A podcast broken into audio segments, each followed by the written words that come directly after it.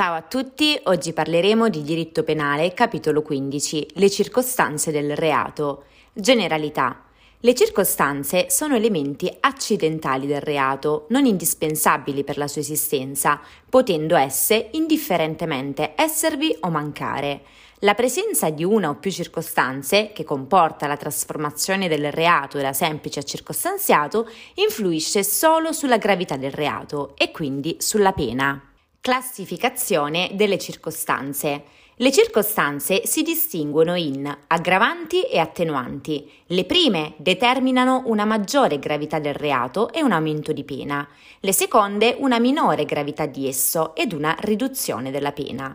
Comuni e speciali. Le prime sono applicabili a tutti i reati, le seconde solo per alcuni reati. Soggettive e oggettive. La distinzione è posta dall'articolo settanta, secondo cui sono oggettive le circostanze che concernono la natura, i mezzi, l'oggetto, il tempo, il luogo e ogni altra modalità dell'azione, la gravità del danno e del pericolo, le condizioni o le qualità personali dell'offeso. Sono invece soggettive quelle che riguardano le condizioni o le qualità personali del colpevole, l'intensità del dolo o il grado della colpa, i rapporti tra colpevole e offeso, le circostanze inerenti alla persona del colpevole. Quali imputabilità e recidiva. Abbiamo poi le circostanze ad effetto comune e ad effetto speciale. Sono ad effetto comune le circostanze che importano una variazione o diminuzione fino ad un terzo. Sono ad effetto speciale le circostanze che importano un aumento o una diminuzione della pena superiore ad un terzo. Tratto comune ad entrambe è che la variazione di pena dipende dalla pena ordinaria del reato e quindi frazionata rispetto alla pena del reato semplice. In ciò si differenziano dalle circostanze autonome e indipendenti. Le prime prescindono dalla pena ordinaria del reato, imponendo una pena di specie diversa. Le seconde implicano una pena della stessa specie, ma determinata dalla legge in misura indipendente da quella del reato semplice. Valutazione delle circostanze. L'articolo cinquantanove, modificato dalla legge numero diciannove del millenovecentonovanta, prevede una disciplina differenziata delle circostanze, a seconda che siano aggravanti o attenuanti. Pertanto, le circostanze attenuanti sono valutate a favore dell'agente, anche se da lui non conosciute o per errore ritenute inesistenti. Le circostanze aggravanti sono valutate a carico dell'agente solo se da lui conosciute o ignorate per colpa o ritenute inesistenti per errore determinato da colpa. Circostanze aggravanti comuni, disciplinate dall'articolo sessantuno del Codice Penale, sono in tutto diciotto.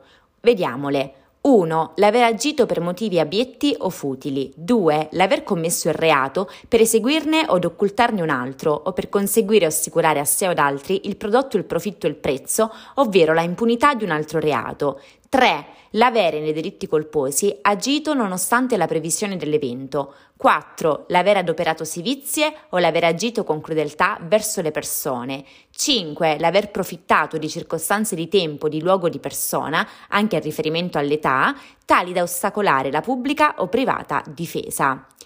sei. L'avere il colpevole commesso il reato durante il tempo in cui si è sottratto volontariamente all'esecuzione di un mandato o di un ordine di arresto, di cattura o di carcerazione spedito per un precedente reato. sette. L'avere nei delitti contro il patrimonio, che comunque offendono il patrimonio, o nei delitti determinati da motivi di lucro, cagionato alla persona offesa dal reato un danno patrimoniale di rilevante gravità.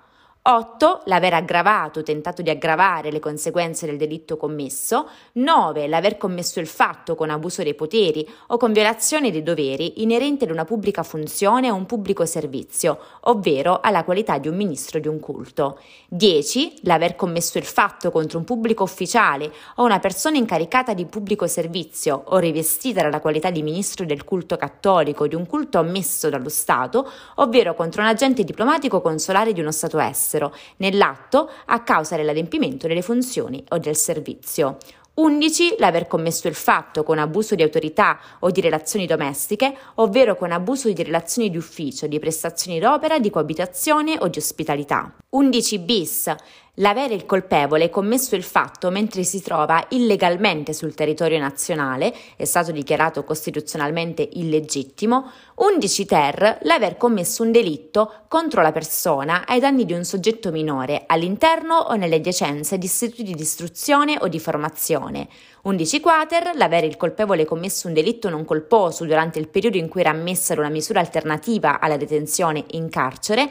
undici quinquies, l'avere nei delitti non colposi contro la vita e l'incolumità individuale contro la libertà personale, commesso il fatto in presenza o in danno di un minore di anni diciotto, ovvero in danno di una persona in stato di gravidanza. undici sexies, l'aver nei delitti non colposi commesso il fatto in danno di persone ricoverate presso strutture sanitarie o presso strutture sociosanitarie residenziali o semiresidenziali pubblico-private, ovvero presso strutture socio-educative. undici septies, l'aver commesso il fatto in occasione o a causa di manifestazioni sportive o durante i trasferimenti da o verso i luoghi in cui si svolgono dette manifestazioni. Ed infine undici octies, l'aver agito nei delitti commessi con violenza o minaccia in danno degli esercenti le professioni sanitarie e sociosanitarie, nonché di chiunque svolga attività ausiliarie di cura, assistenza sanitaria o soccorso, funzionali allo svolgimento di dette professioni, a causa o nell'esercizio di tali professioni o attività. Circostanza aggravante del reato transnazionale, disciplinato nell'articolo sessantuno bis, per cui per i reati puniti con la pena della reclusione non inferiore nel massimo a quattro anni, nella commissione dei quali abbia dato il suo contributo un gruppo criminale organizzato, impegnato in attività criminali in più di uno Stato, la pena è aumentata da un terzo alla metà. Si applica altresì il secondo comma dell'articolo quattrocentosedici bis uno.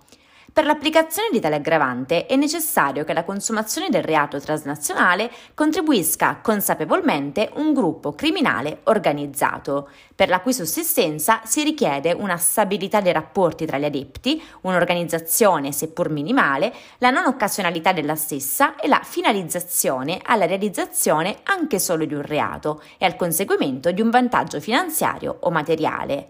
Quanto al concetto di transnazionale, esso è riferibile a qualsiasi delitto, a condizione che sia punito con la reclusione non inferiore nel massimo a quattro anni, sia riferibile ad un gruppo criminale organizzato, anche se operante solo in ambito nazionale, e ricorra in via alternativa una delle seguenti situazioni.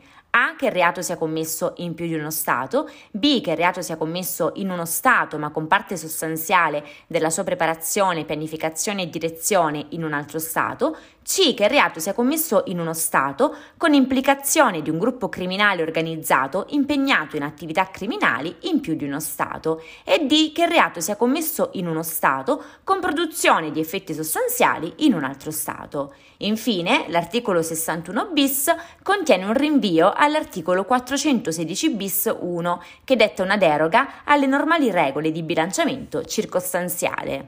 Circostanze attenuanti comuni, disciplinate dall'articolo sessantadue, sono sei. Analizziamole. uno. L'aver agito per motivi di particolare valore morale o sociale. due. L'aver reagito in stato di ira determinato da un fatto ingiusto altrui. tre. L'aver agito per suggestione di una folla in tumulto, quando non si tratti di riunioni o assembramenti vietati dalla legge o dall'autorità e il colpevole non è delinquente o contravventore abituale o professionale o delinquente per tendenza.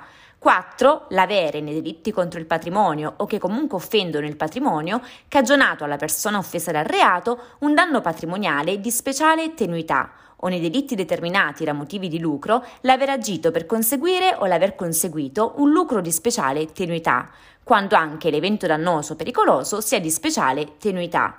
cinque. L'essere concorso a determinare l'evento insieme con l'azione o omissione del colpevole, il fatto doloso della persona offesa.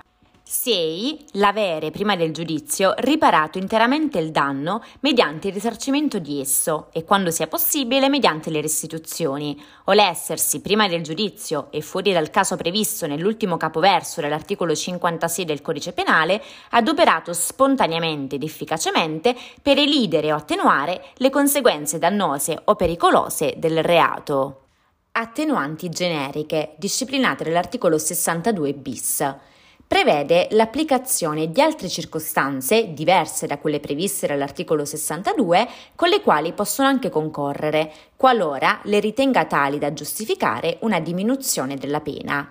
Tra gli elementi a disposizione del giudice vi sono quelli relativi alla gravità del reato e alla capacità delinquere del reo, indicati dall'articolo centotrentatré del Codice Penale, nonché altre situazioni come il comportamento processuale adottato. Concorso di circostanze. La commisurazione della pena ha una struttura bifasica, infatti il giudice deve prima determinare la pena entro i limiti edittali e poi calcolare su tale entità la variazione, quindi aumento o diminuzione, imposta dalla circostanza. Abbiamo quindi concorso di circostanze omogenee, quindi tutti aggravanti o tutti attenuanti. Si fa luogo a tanti aumenti o diminuzioni di pena quante sono le circostanze concorrenti. E concorso di circostanze eterogenee, quindi aggravanti e attenuanti. Si fa luogo al giudizio di prevalenza o equivalenza, rimesso all'apprezzamento insindacabile del giudice di merito. Se si ritengono prevalenti le aggravanti, si fa luogo solo ad aumenti di pena. Se si ritengono prevalenti le attenuanti, si fa luogo solo a diminuzioni. Se si ritiene che vi sia equivalenza tra aggravanti e attenuanti, si applica la pena che sarebbe stata inflitta in mancanza di circostanze. Circostanze nel tentativo. La regola generale è che sono compatibili con il delitto tentato tutte le circostanze, aggravanti e attenuanti, ad esclusione solo di quelle concernenti un'attività che nemmeno parzialmente sia stata posta in esecuzione e di quelle che presuppongono l'avvenuta consumazione del reato. Per oggi è tutto, al prossimo capitolo. Sappi che mi trovi anche su YouTube, dove realizzo dei video corsi riassuntivi di diritto, nonché su Instagram come La Giurista Social.